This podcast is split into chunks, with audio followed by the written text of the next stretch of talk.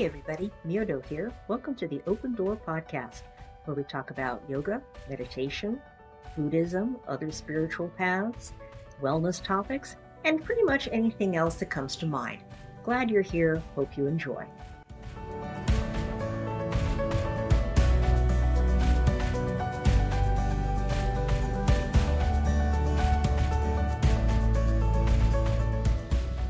Hi, everybody. Today I want to talk about wearing a face mask as a spiritual practice. I'm going to try to leave politics out of this. To me, this isn't a political issue, it's simply a matter of taking care of one another. Now, here's what set me off I was looking at Facebook, like you do, and a friend of mine from college had this meme, and it said, Let me get this straight. You want me to wear a mask so you don't get sick? And then there were some cartoon drawings of people laughing. If you're laughing now, probably should stop listening because I don't think you're going to like the rest of this podcast. Because what I wanted to say was yes.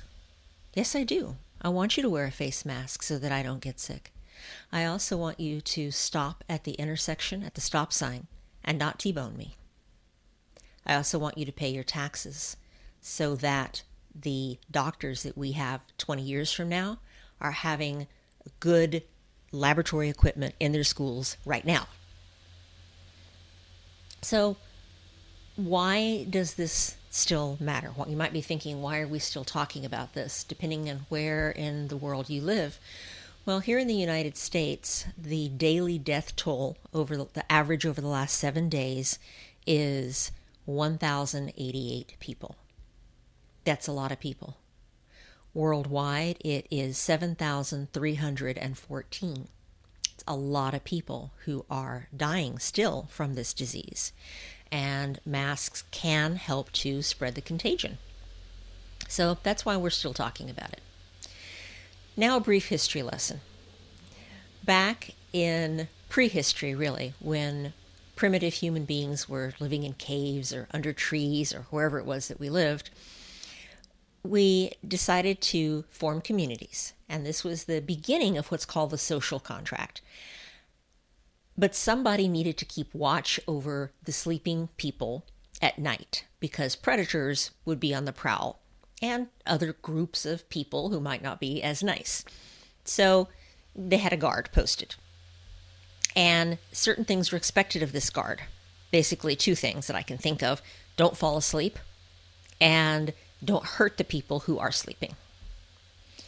And the guard said, okay. And sometimes the guard did their job, and sometimes they fell asleep, or sometimes they stole something from someone while they were supposed to be watching over them. So the primitive humans decided we got to make some rules. And the rules weren't sufficient, so the rules became laws. What's the difference? Consequences. This is the very definition of a law. It's got a consequence or a punishment attached to it. Otherwise, it's merely a suggestion. So, today we still have laws. Obviously, we have a lot of laws. One of those laws is stop at the stop sign. Don't T bone me, bro. And another one of those laws is pay your taxes. And there's all kinds of arguments over taxes, and I don't want to get into that. It's not a political issue uh, that I want to go down. It's simply a matter of I don't want the responsibility of having to keep the street in front of my house paved, so I pay my taxes like I would into an insurance pool and I let the city pave my street. It's, you know, that's how I view it. Um, so these sorts of laws and regulations are to help us live together in a society, to help us be the communal creatures that we were designed to be. In the current situation right now, in a lot of places, masks are not required. They are merely suggestions. Uh, in some places, like where I live and work in Los Angeles County, they are required in many public spaces, public transportation, etc. But in neighboring San Bernardino County, that is three blocks away from where I live, masks are not required. They are just suggested. So it's up to the people to decide whether they should wear a mask in public. And again, the masks aren't just to protect us, they're to protect other people.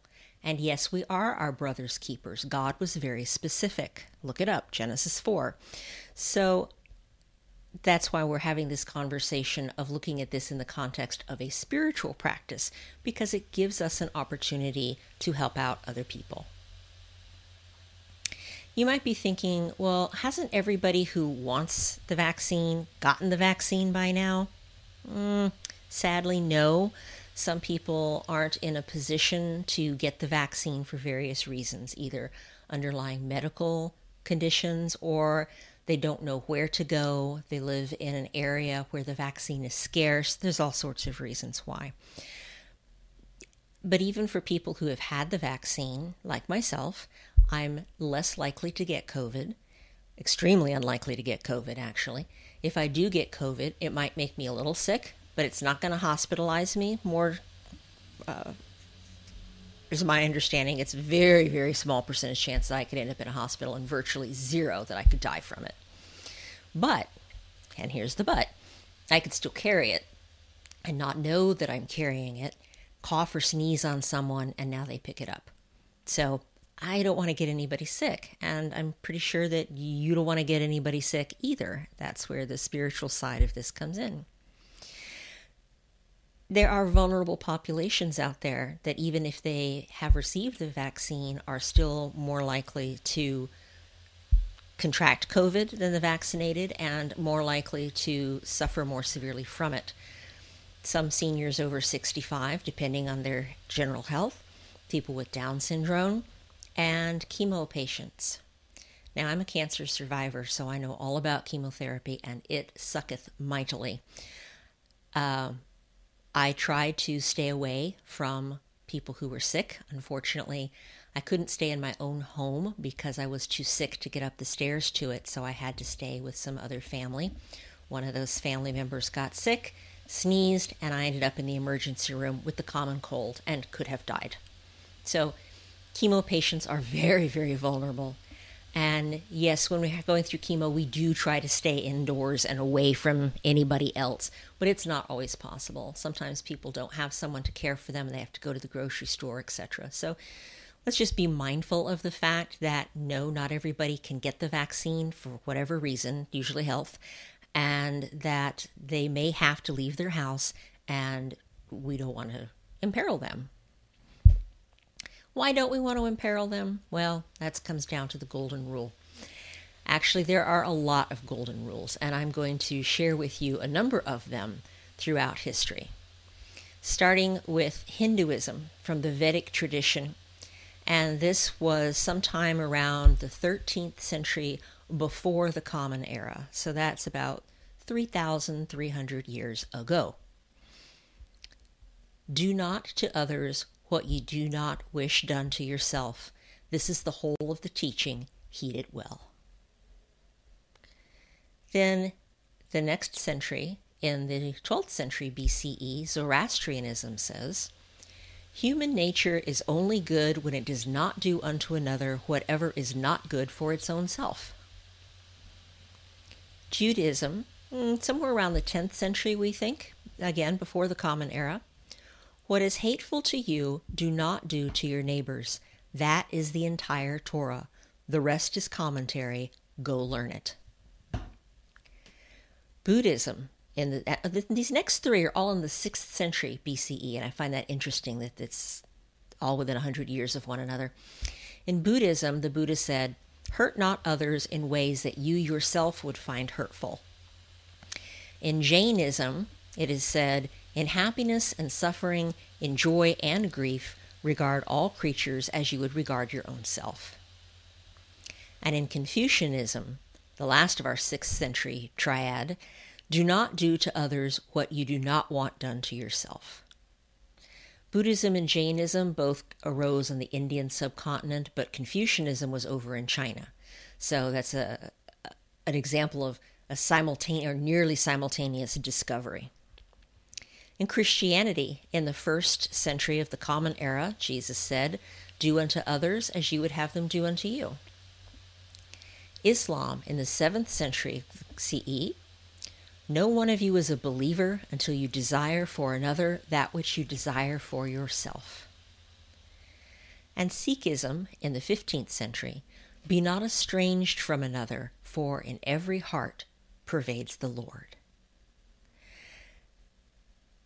That's a lovely thought, I think. So, what's the point?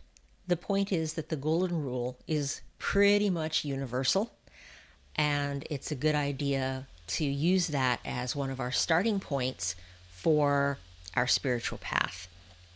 In yoga, we talk about the principle of ahimsa, do no harm. It is the very beginning of the eight limbs of yoga. The first one is the yamas, which are our personal ethics, and there's five of those, and there's the yamas is one of the eight. And the first of the yamas is ahimsa, do no harm.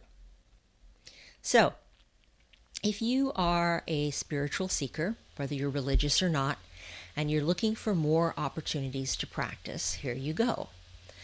A lot of times we think, well, I would love to go to church or temple or synagogue, but the time of the service doesn't fit with my schedule, my work, my kids' soccer, whatever, so I just don't ever seem to get over there. Or I would like to spend more time meditating, but I just don't have time. When I get up in the morning, I'm so rushed. By the time I get home after work, I'm so tired. Or I would like to read and study some religious texts, but see same excuses under meditation.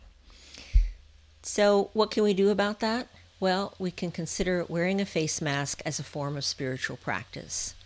Now, use some common sense. I'm not asking you to wear it when you're in your own home by yourself, but when you're out around strangers, even if you've been vaccinated, you know what? It helps people feel safer because they don't know if you've been vaccinated. They have no idea. You're a stranger to them.